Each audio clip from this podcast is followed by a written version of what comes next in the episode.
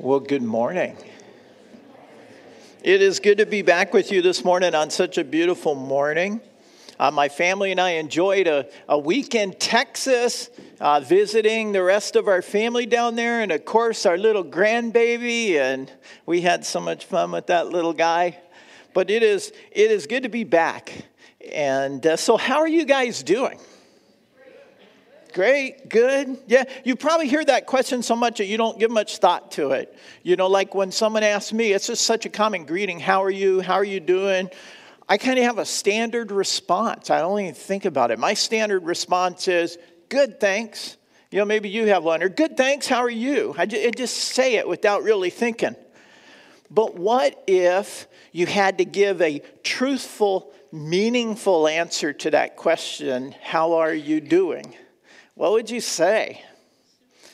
It might depend a little bit on who's asking, right? If your doctor were asking you, How are you doing? that you might have one kind of answer. If maybe your accountant or financial advisor was asking you, How are you doing? your answer might be different. Maybe if a pastor or elder were asking you, How are you doing? you might have a different answer yet. So, let me ask you, as a pastor, how are you doing spiritually? Now, don't, don't answer it. we can talk later. But think about that in your mind. How are you doing spiritually? And how would you know? How would you really know? There's really only one way to gauge how we're doing spiritually, and that is to look into God's Word and take our life and our thoughts and our actions and line it up with what God says in His Word. It's the only standard, the absolute standard that we can compare our lives to. It's God's absolute truth. So I bring that up because this morning, we're back in our series in Nehemiah. The series title, as you probably know, is Rising from the Ruins. And as we get into this text this morning, we're going to see a group of people who had this significant turnaround in their life. And it happened when they got into the Word of God and they compared their life to what God says in His Word. And so the message this morning is titled An Honest Assessment. And we're going to go through Nehemiah chapter 9. And there's four simple parts to the outline. First of all, we, it's part one, they looked upward in verses 1 through 6. And then, secondly, they looked backward in 7 through 31. They looked inward in 32 through 37. And they looked forward in verse 38. So we want to see this honest assessment. And just to recap, it's been two weeks. So last time in chapter 8, we saw that this physical work of restoring the walls of the city of Jerusalem was completed but now begins the spiritual work of rebuilding, restoring worship to the nation of Israel. And the key verse was Nehemiah 8 8. I love this verse. It says, They read from the book of the law of God, the word of God, making it clear and giving the meaning so that the people could understand what was being read. And their response to this, we saw, was this brokenness a brokenness, a sorrow when they looked at what God wanted their life to be and they looked at what it actually was. It was a brokenness that led to repentance. Repentance is a turning around, it's a changing of our mind that turns into a changing of our direction. That's repentance. And so this was their response. And then in verse 18 of chapter 8, it says, Day after day, from the first day to the last, Ezra read from the book of the law of God they celebrated the feast for seven days, and on the eighth day, in accordance with the regulation, there was an assembly. And that brings us to where we pick it up here in chapter 9. And I want to first look at the fact that they looked upward. So it, this is a long text. We're going to just take it one or two verses at a time and, and, and work our way through it. But Chapter 9, verse 1 says, On the 24th day of the same month, the Israelites gathered together, fasting and wearing sackcloth and having dust on their heads. Now, this might seem like a weird thing, but this is how people showed, you know, sorrow, grief, mourning in their culture. The sackcloth was this coarse cloth. I think it was probably like burlap, something that was uncomfortable and itchy. And they put dust or ashes on their head. It was a sign of grief. And verse 2 says, Those, those of Israelite descent had separated themselves from all foreigners. They stood in their place and confessed their sins and the wickedness of their fathers. Now, you have to understand that since the as they began to read God's word and, and understand what it said, they began to make changes in their life. And one of these changes is a really important one that you see here in verse 2. They separated themselves from all foreigners. Now, this wasn't some matter of racism or bigotry, it was purity. It was for the sake of purity that they did it. See, before God even brought the Israelites into the land, He knew that they'd be surrounded by these pagan nations, and He warned them. He said in Deuteronomy 7, He said, Do not intermarry with them. Do not give your daughters to their sons or take their daughters for your sons. They will turn your sons away from following me to serve other gods. And the Lord's anger will burn against you, and you will quick and, and he will quickly destroy you. And, and it continues, it says, For you are a people holy to the Lord your God. The Lord, has, the Lord your God has chosen you out of all the peoples on the face of the earth to be his people, his treasured possession. See, holy, it means to be set apart. That's what it means in simple terms to be separate, to be distinct. And the whole story of Israel, the nation of Israel, is a story of God raising up a nation that was to be set apart, separate, his chosen people. He gave them new regulations. He didn't want them to look like the sinful pagan world. He wanted this nation to be a reflection of his character. That's the story of Israel. And we're going to see it unfold as they recount that history. In fact, he said to them, He said, Be holy because I am holy. That was his command. Now, what about us? That was Old Testament. That was before Christ and the resurrection. What about us as New Testament believers, as the church of God? You know what? God says the same thing to us. We're to be separate from the world, not isolate ourselves from all of them, but in the sense of we're not to participate in the sinful things that the world clings to. In fact, Peter repeated the Old Testament command to the New Testament church in 1 Peter 1. He said, As obedient children, do not conform to the evil desires you had when you lived in ignorance. But just as he who called you is holy, so be holy in all that you do. For it is written, Be holy, because I am holy. That was God's desire for Israel, and it's God's desire for believers today, for the church, that they look different from the world, that they be a reflection of God and His character.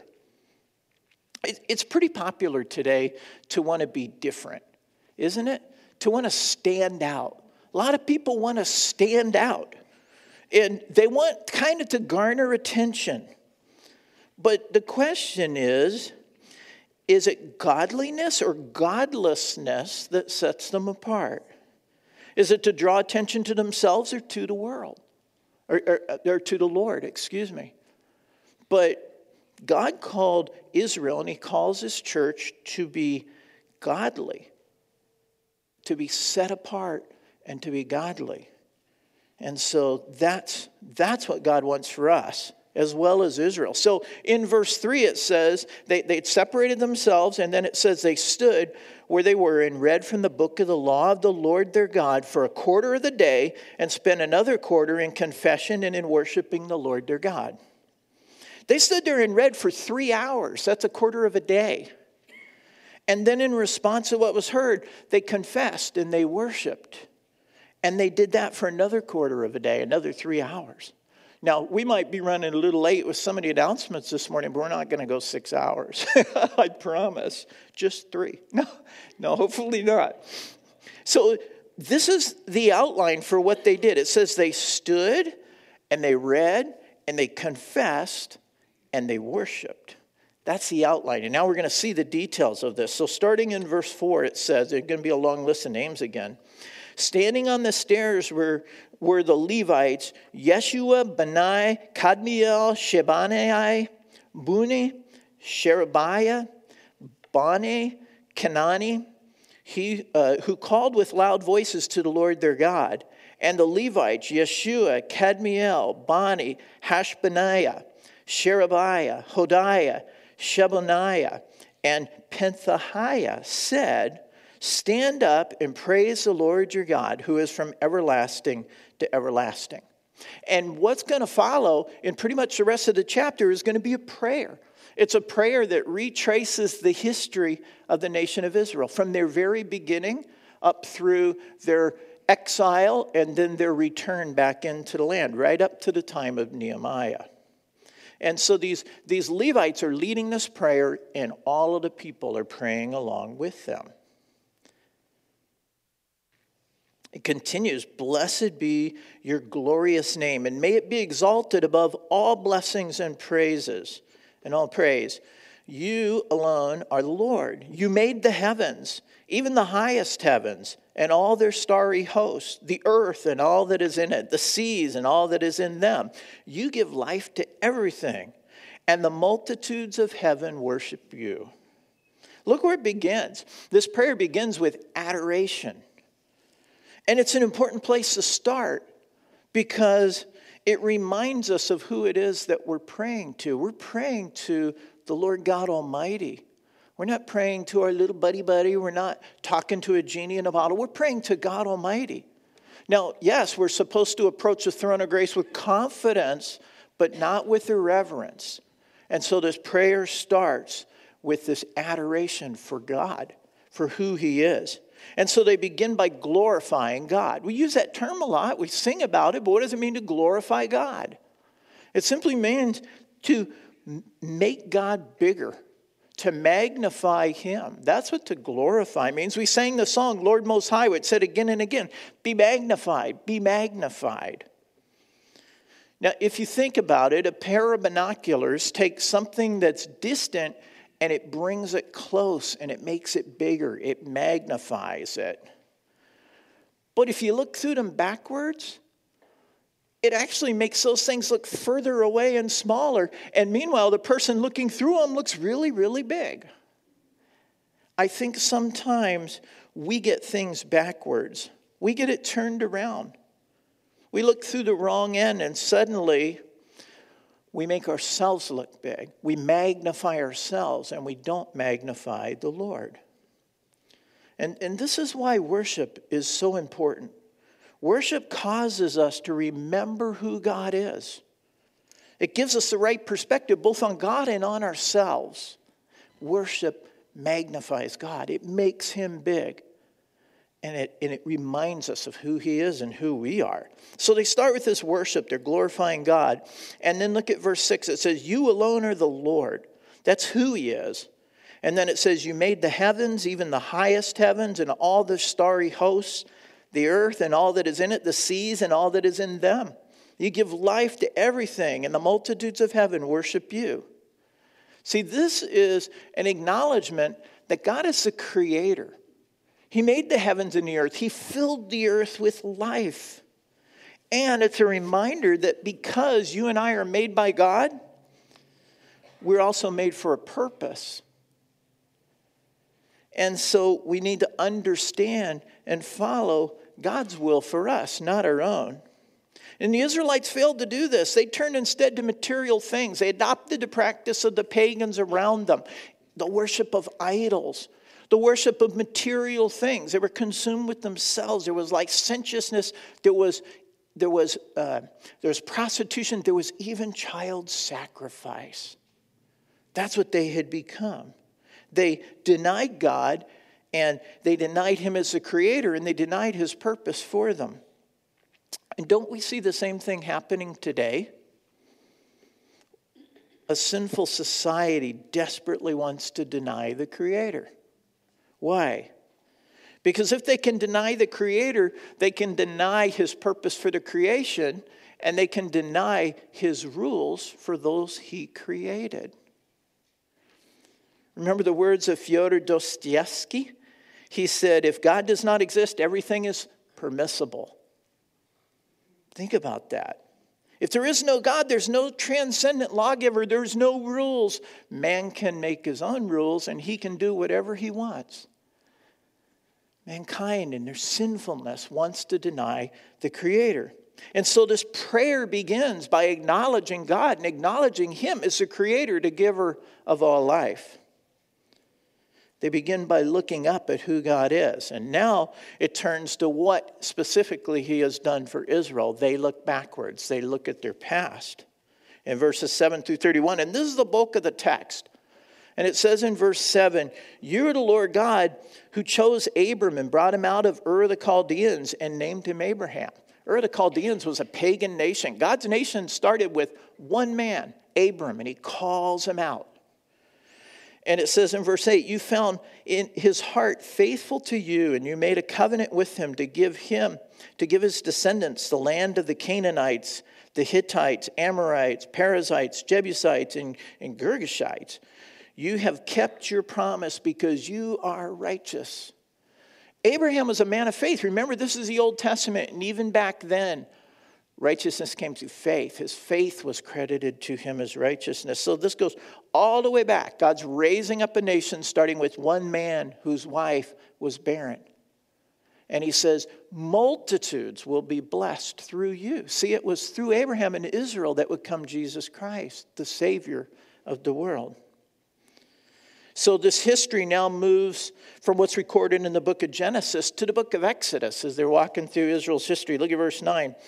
You saw the suffering of our forefathers in Egypt. You heard their cry at the Red Sea. You sent miraculous signs and wonders against Pharaoh, against all his officials and all the people of his land, for you knew how arrogantly the Egyptians treated them. You made a name for yourself, which remains to this day. You divided the sea before them so that they passed through it on dry ground. But you hurled their pursuers into the depths like a stone into mighty waters. By day you led them with a pillar of cloud, and by night with a pillar of fire to give them light on their way, on the way they were to take. Now, as I've been studying this passage the last couple weeks, one of the things that I just see in here over and over again is the names of God exemplified in the things that God has done. Let me just point this out to you it, it, because this is like a testimony of God's character. It's not just what he says he is, this is what God does. Take a look at verse 6. You made the heavens, even the highest heavens, and all their starry hosts, the earth and all that's in it, the seas and all that's in them. You give life to everything. Right away, two of the names of God in the Bible are Creator and the Lord of life. And you see it right there. And then in verse 8, it says, You've kept your promise because you are righteous. See, the Bible says God's not a man that he should lie, nor the Son of Man that he should change his mind. God cannot lie. He's faithful. He kept his promise. And two more names of God are faithful and true, and the righteous one. And then verse 9, it says, You saw the suffering of our forefathers in Egypt. You heard their cry in the Red Sea. Some more names and titles of God compassionate and gracious God Father of compassion. Again, these are not just things God says, these are things God does. This is his very character. And in verse uh, uh, 11, you divided the sea before them so that they passed through it on dry ground, but you hurled their pursuers into the depths like a stone into mighty waters. What names of God come to mind there? How about Almighty God, El Shaddai? That means omnipotent, all powerful God. But the cool thing about God is he's not only all powerful, but he's all good. See, he only uses his power to do good things. He's not like us. And so he's morally perfect in all that he does. And verse 11 shows how he used his power to rescue the Israelites. He brings them out, and it, and it brings to the forefront other names of God, such as protector, provider, shield, strong deliverer. That's a good one. Even the God who avenges. You see, he hurled their pursuers into the sea. That was an act of divine righteous judgment. And it too was good. This is the character of God. And then verse 12 By day you led them with a pillar of cloud, and by night with a pillar of fire to give them light on the way they were to go, the way they were to take. God is our shepherd. Our guide is another name. He's the way. And look, he led them by light. What does, what does Scripture say? What does it call him? The light of the world.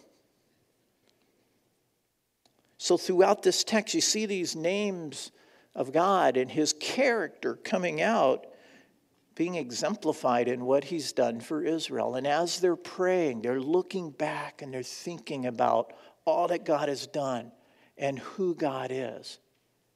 And they're worshiping him.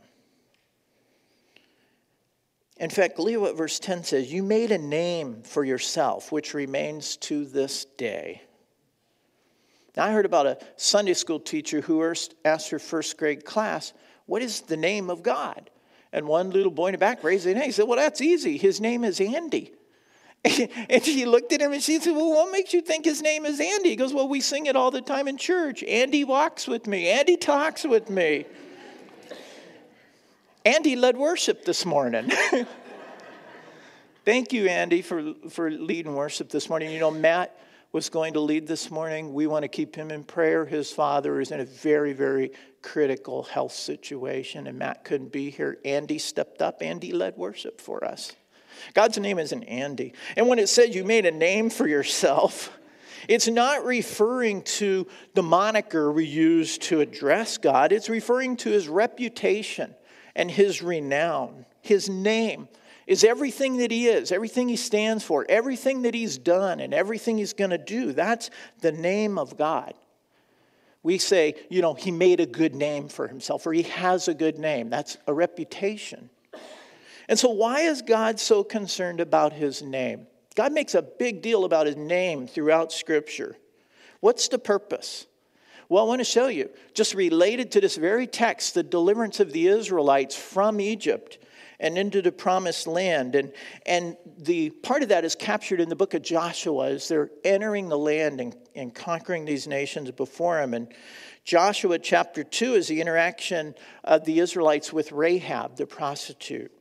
And and let me just read you chapter 2, beginning at verse 8. It says, Before the spies lay down for the night, she, Rahab, went up on the roof and said to them, I know that the Lord has given this land to you, and there is a great fear and there is and a great fear of you has fallen on us, so that all who live in this country are melting in fear because of you. Listen to this. We have heard how the Lord dried up the water of the Red Sea for you when you came out of Egypt, and what you, and what you did to Sihon and Og, the two kings of the Amorites east of the Jordan, who you completely destroyed. When we heard of it, our hearts melted and everyone's courage failed because of you. For, now catch this, for the Lord your God is God in heaven above and on the earth below. God's name, his reputation, rooted in his power and character, had spread throughout the land. These pagan nations heard of it. Joshua 4:24 says he did it, quote, so that all the peoples of the earth might know that the hand of the Lord is powerful, and so that you might always fear the Lord your God. That means to humble yourself in reverence to who God is, to submit to him. So we see throughout the Bible that God makes a really big deal about his name and making it known. Now, just this morning, we sang the song, At Your Name, and the lyrics say, At Your Name. The morning breaks in glory. At your name, creation sings your story. At your name, angels will bow. The earth will rejoice. Your people cry out, Lord of all the earth, we shout your name. Shout your name. We sang that. God's name is still being proclaimed throughout the earth. Now, somebody might think, well, wait a minute the fact that God is so big about his name and his reputation, doesn't that make God self centered and egotistical? Doesn't that make God the very thing that he tells us we shouldn't be? How would you answer that? Well, to answer it, you have to consider who God is and what he does. And we see it throughout the Bible and right here in this chapter in Nehemiah. God is love. He's faithful and true. He's compassionate and he's forgiving. All of these qualities that we see. The ultimate blessing for any person is to know God. That's the ultimate blessing. And that's why God strives to reveal himself to mankind and to bring mankind back into a right relationship with him. It's an act of pure love. Now, if there was some other source for all of that blessing and all of that love and all of that goodness, then the greatest act of love would be for God to make that source known. But it just so happens He is that source. And so love requires a self revelation, it requires God making Himself known to the people He created. That's the greatest blessing, and it's the greatest act of love, and it's what God has done for us, not only through His Word, but through Jesus Christ. So, are you a recipient of His forgiveness and His grace and His blessing? You can be. In fact, God wants you to be. That's why He came. So, this prayer next then, we see God's name, and we're going to continue to see that. But next, it focuses on what God did as He led him through the desert. This is history that's captured in the books of Exodus and Leviticus. It says in verse 13, You came down on Mount Sinai, you spoke to them from heaven, you gave them regulations and laws that are just and right, and decrees and commands that are good. You made known to them your holy, your holy Sabbath and gave them commands, decrees, and laws through your servant Moses. You know what? We, I see more names of God here, including lawgiver and upright one. See, God's laws aren't burdensome regulations like these things that come out of Congress. God's laws are right and good and just, they're morally perfect. And God gave his law to mankind through Moses and the nation of Israel. Verse 15 in their hunger, you gave them bread from heaven, and in their thirst, you brought them water from the rock. You told them to go in and take possession of the land you had sworn with uplifted hand to give them. You see more names of God in there? How about bread of life? He's the bread of life, the spring of living water, provider, sustainer of my soul See, God cared for this nation as he brought them through the desert. He provided everything that they need, as, as the scripture says, for life and godliness. But, but, that's how verse 16 begins. It indicates a contrast, and it's not a good one. It says in verse 16, But they, our forefathers, became arrogant and stiff necked and did not obey your commands. They refused to listen and failed to remember the miracles you performed among them. They became stiff necked and in their rebellion appointed a leader in order to return to their slavery. This is what God's chosen people did in response. They became arrogant and obstinate. They did not obey. They refused to listen. They failed to remember, and they rebelled. That's quite a resume, isn't it? This is what they did in response to God and His goodness. Verse 17 begins with but again. Another contrast, thankfully, it's swinging back to the good. It says, But you are a forgiving God, gracious and compassionate, slow to anger and abounding in love. Therefore, you did not desert them.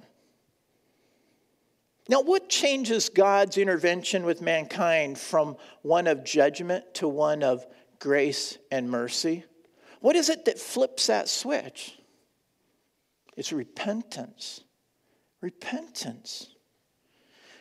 Again, repentance is a change of mind and a change of direction, a, a, change in the way we see God in ourselves. We align our thinking with God's thinking, and we align our will with His will. That's repentance. God, I've been doing it all wrong.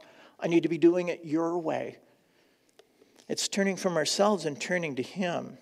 Now, the history of Israel is like this cycle of sin, and it goes around and around. The sin cycle, not the spin cycle, but the sin cycle. They wander away from God, And they're oppressed and they suffer greatly because of it because of their own decisions. And so they cry out to God, and then He would send them a deliverer.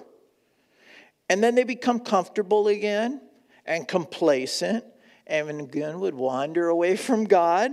And the whole cycle would repeat itself again and again. You're going to see it several times in this text.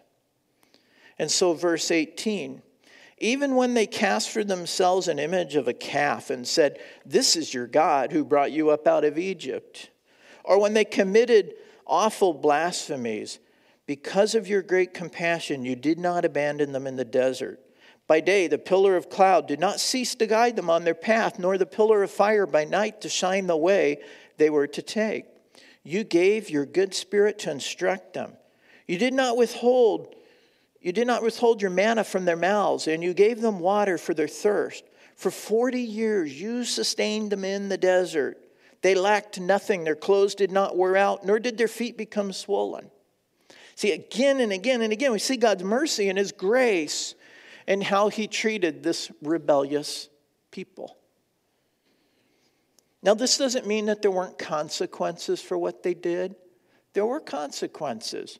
The generation of adults that came out of Egypt did not make it to the promised land. They spent 40 years in the desert and they perished before they could enter the land. It was the next generation that got to enter the promised land. There were consequences, but God was compassionate, forgiving, gracious, merciful. He continued to provide everything they need. Well, I want to address something else in this text because this, this particular passage is often referred to, especially in the past few years. And, and so, verse 2, back to verse 2 for a moment, it says, They stood in their places and confessed their sins and the wickedness of their fathers. And in all these verses that follow, they're confessing the sins of their forefathers.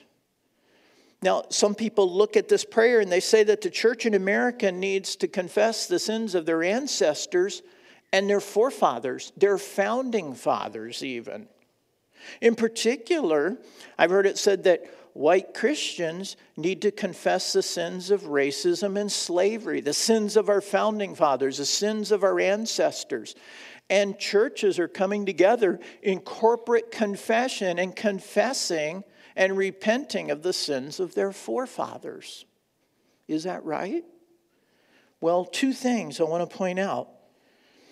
First, three things actually. The Bible is clear that each person is responsible for his or her own sin. Ooh, I'm behind on the slides. Each person's responsible for his or her own sins. If you want to check that out, read Ezekiel 18. It elaborates on the fact that if a father sins but his son does not commit the sin himself, then he does not share in the guilt of his father. That's a quote. He doesn't share in the guilt of his father. Here in Nehemiah, the people who are doing the confessing had committed the same sins as their forefathers. They were just as guilty, and that's what they're confessing. And then, secondly, another difference in the Old Testament, God made his covenant, his agreement with a nation. And he said, If the nation is faithful, I'll bless them. If the nation rebels against me, I will, I will punish them. There'll be judgment. The whole nation was taken into captivity into Babylon because the nation, by and large, sinned. God's agreement, his covenant was with the nation. But in the New Testament, God's covenant isn't with America. His covenant is with individuals who place their faith in Jesus Christ. It's an individual covenant. And so when we sin, we're responsible for our sin and none other. It's an individual covenant with God in the new covenant. Now, we can still come along and intercede on behalf of others. It's a good thing to do. And so we can pray that the Lord would bring conviction leading to repentance and forgiveness and healing but we're not, to, we're not guilty of their sin, and we don't have to confess and repent of the sins of someone else. If we've been guilty of actions of racism or even attitudes of racism, that we need to confess. But we're not responsible for confessing the sins of someone else. So I just want to make that clear because I think this passage is often misapplied. So now we come to where God is bringing Israel into the land he promised. It says in verse 22 You gave them kingdoms and nations, allotting to them even the remotest frontiers. They took over the country of Sihon, king of Heshbon, and the country of Og, king of Bashan. You made their sons as numerous as the stars in the sky, and you brought them into the land that you told their fathers to enter and possess. Their sons went in and took possession of the land. You subdued them before the Canaanites who lived in the land. Your hand, you handed the Canaanites over to them, along with their kings and peoples of the land, to deal with them as they pleased. Do some more names of God come to mind here? How about King of Kings? We see that in this text mighty God, mighty warrior, avenger, righteous judge. See, as long as the Israelites were faithful to God, then he gave them victory over the pagan nations, and he used them to judge those nations. God told Israel plainly, though, that with obedience comes blessing, and with disobedience comes judgment and cursing. He warned them. And God is still the same God today. He hasn't changed. He offers his blessing to all people, even though many of them turn away. They rebel against him. Look at, look at the blessing that Israel experienced as they came into the land. It says in verse 25, they captured fortified cities and fertile land. They took possessions of houses filled with all kinds of good things, wells already dug, vineyards, olive groves, and fruit trees in abundance. They ate to the full and were well nourished. They reveled in your great goodness. Man, they were fat and happy when, they, when God brought them into this land that He promised them. Now, you'd like to think that they learned their lesson. They said, Man, God is God.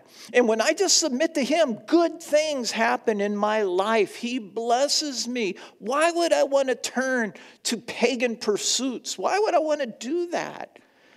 You want to think they learned their lesson, right? Did they? No. the cycle repeats again. Here they are, they're in the land, they're fat and happy. Verse 26 But they were disobedient and rebelled against you. They put, your, they put your law behind their backs. They killed your prophets who admonished them in order to turn them back to you. They committed awful blasphemies. Here we go again. They rebelled and they forgot. You know, it's been said that prosperity is like a drug that puts the soul to sleep. We become fat and happy, and all of a sudden, the things of God don't seem to matter so much to us anymore, do they? We got a nice 401k, we got a good income, a beautiful house. We're doing well, we're well fed. And, and this still small voice of God just seems so dull to our ears. Well, these, the Israelites fell asleep spiritually, but guess what? The exile, the taking them captive by Assyria and Babylon and into uh, taking them captive into Babylon, that was a wake up call. God wanted to get their attention. They had fallen asleep spiritually. It says so, verse 27 So you handed them over to their enemies who oppressed them. But when they were pre- oppressed, they cried out to you. From heaven, you heard them here we go. And in your great compassion, you gave them deliverers who rescued them from the hands of their enemies. But as soon as they were at rest, they again did what was evil in your sight. Then you abandoned them to the hand of their enemies so that they ruled over them. And when they cried out to you again, you heard from heaven, and in your compassion, you delivered them time after time. You warned them to return to your law, but they became arrogant and disobeyed your commands. They sinned against your ordinances, by which a man will live if he obeys them. Stubbornly, they turned their backs on you, became stiff necked, and refused to listen.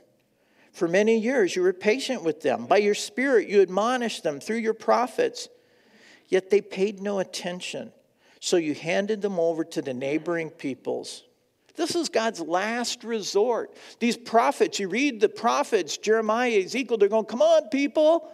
Don't do this. This is going to be the consequence if you turn away from God, the source of all blessing and goodness. But they did it anyway. And so, kind of, the final straw for God is he takes them into exile. But, another but, verse 31 But in your great mercy, you did not put an end to them or abandon them, for you are a gracious and merciful God. God would have been totally right and just to just go torture them right there. They're gone. I'm done with this nation. You know what? He'd be right and just to do that with us too. But he doesn't. He's a God of mercy and compassion and grace and forgiveness. What is it that flips the switch? Repentance. So, again, prosperity is like a drug that puts the soul to sleep. We see this in Israel and we see it all around us in America, don't we? You got to see some real close parallels to what was happening in Israel and what's happening here in our own country. You know, all of us are familiar with the Thanksgiving holiday, right? We like it, we gorge ourselves. And it began by the proclamation of Abraham Lincoln in 1863. But did you know that earlier that same year he made another proclamation? It wasn't a proclamation of thanksgiving and feasting, it was a proclamation of fasting. He appointed a national fast day. Now, listen to what he said in this proclamation. He said this He said, We have been the recipients of the choicest bounties of heaven. Amen. We have been preserved these many years in peace and prosperity. We have grown in numbers, wealth, and power as no other nation has ever grown, but we have forgotten God. We've forgotten the gracious hand which persevered us in peace and multiplied and enriched and strengthened us. And we have vainly imagined in the deceitfulness of our hearts that all these blessings were produced by some superior wisdom and virtue of our own intoxicated with unbroken success, we have become too self sufficient to feel the necessity of redeeming and pres- preserving grace, too proud to pray to God, to the God that has made us. Wow. If that were the case in 1863, what do you think about today? How do you think God looks at United States of America today? It's a scary thought. I wonder how and when our wake up call will come. I think it'll be far worse than a little pandemic, personally. Maybe it'll be a complete financial collapse as all financial policy is abandoned. You know, the, the, the wisdom of God. Maybe it'll be another war. I don't know. It's good to think about those things, but we're not to be petrified at the thought of that. See, even when God took the nation of Israel captive, he protected and preserved those who were faithful. Daniel's a good example of that. Nehemiah is a good example of that. God will protect those who are his, those whose faith is in him. But for the rest of America and the world, there is judgment coming. So they look back. Let's look quickly now at how they looked inward verse 32. Now, therefore, now, therefore, O our God, the great, mighty, and awesome God who keeps his covenant of love, do not let all this hardship seem trifling in your eyes, the hardship that has come upon us, upon our kings and leaders, upon our priests and prophets, upon our fathers and all your people, from the days of the kings of Assyria until today. What is this hardship he's talking about? We're going to see in a minute that even though they're back in their own land, they're still being ruled by foreign kings, and that's the source of this hardship. Verse 33 In all that has happened to us, you have been just. You have acted faithfully while we did wrong. Our kings, our leaders, our priests, and our fathers did not follow your law. They did not pay attention to your commands or the warnings you gave them even while they were in their kingdom, enjoying your great goodness to them in the spacious and fertile land you gave them, they did not serve you or turn from their evil ways. But see, we are slaves today, slaves in the land you gave us. Sorry, I just had a Microsoft moment, an Apple moment here, and it flipped up. We're slaves in the land you gave us. We're slaves we're slaves in the land you gave our forefathers so they could eat its fruit and the other good things it produces. See, for almost four centuries, up until the time of Nehemiah, they had been ruled by foreign kings. First, it was the Assyrians, then the Babylonians, then the Persians. And soon it'll be the Greeks and the Romans, foreign rulers ruling over them. It, it, would be Alexander the Great would conquer them. And, and then the Romans, as I said, and God warned them about this too. He said it would happen if they turned away from him. Let me read you one verse, Second Chronicles 12 8. It says that it would happen, quote, so that they may learn the difference between serving me and serving the kings of the other lands. God wanted them to learn an important lesson. The people recognize, the people repenting here recognize that they deserved this judgment of God, and even worse. Who do you serve? It's something to think about. Who do you serve? Do you serve the Lord? Or do you serve material things, false gods? Bob Dylan had that song, You Gonna Serve Somebody. You Gotta Serve, You Gotta Serve Somebody. You know? That's what he said. He said, They may call you a doctor, they may call you a chief, but you're gonna have to serve somebody. Yes, indeed, you're gonna have to serve somebody. Well, it may be the devil, it may be the Lord, but you're gonna have to serve somebody. See, here's the thing unless you're serving the Lord, nothing that you are laboring for will last. It won't. But you will serve somebody. Verse 37 because of our sins, our sins, these are the people talking. Its abundant harvest goes to the kings you have placed over us. They rule over our bodies and our cattle as they please. We're in great distress. They're in great distress. Why? Because these foreign kings were exacting taxes and tributes and, and, and duties upon them. Even most of the fruit in this bountiful land, it should have been theirs. It was going to these foreign kings in the form of taxes and duties. And so they're saying, We're in great distress, God. Yeah, we're back in our land, but these kings are ruling over us. And you know what? We deserve it based on all our, that we've done. We've sinned and we deserve it. God said to them in Deuteronomy 28, He said, A people that you do not know will eat what your land and labor produce, and you will have nothing but cruel oppression all your days. He said, Don't go down this path. Don't turn your back on me. This is what's going to happen. And lo and behold, it comes to pass exactly as God said. So they're in great distress. And finally, they looked forward.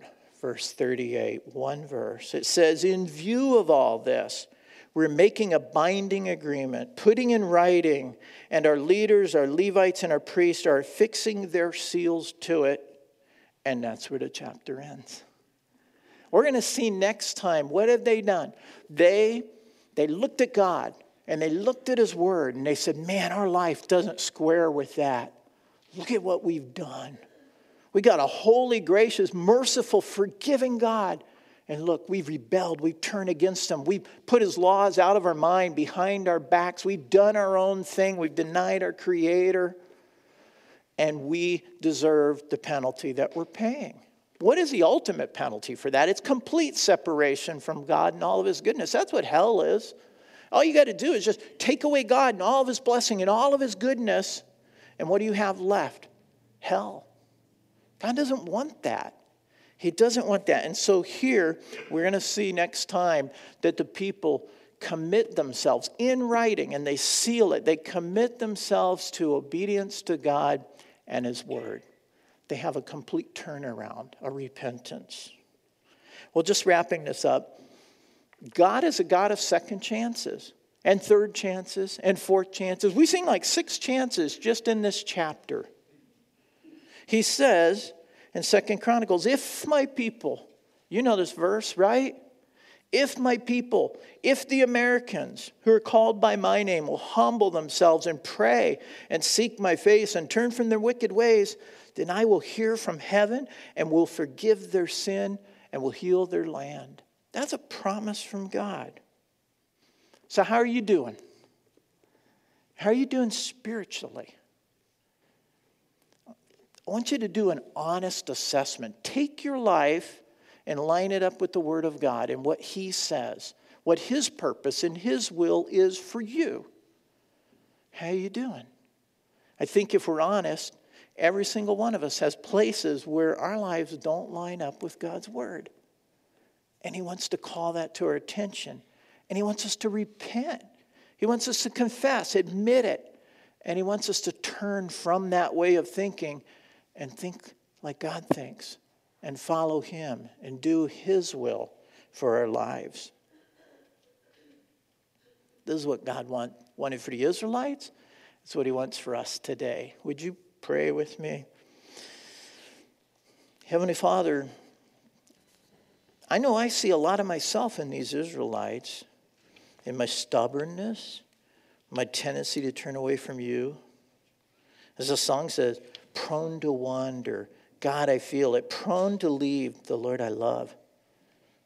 But yet, as we look into your word, not just Nehemiah, but God, as, as our men this week open your word on, and, and as in homes, we open your word and we study, and the women, I know the summer Bible studies are winding up, but God, as we get into your word, I pray that you would show us the things that are not right in our lives, that you'd impress them upon our hearts, and God, that you'd bring us a sense of brokenness, brokenness that leads to repentance.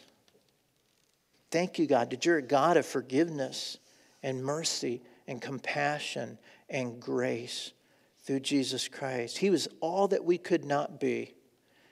And He stood in our place so that we could stand in your presence, declared righteous. So, Lord God, help us to move forward with a new commitment to live in obedience to you and to your word. And we ask this in Jesus' name. Amen.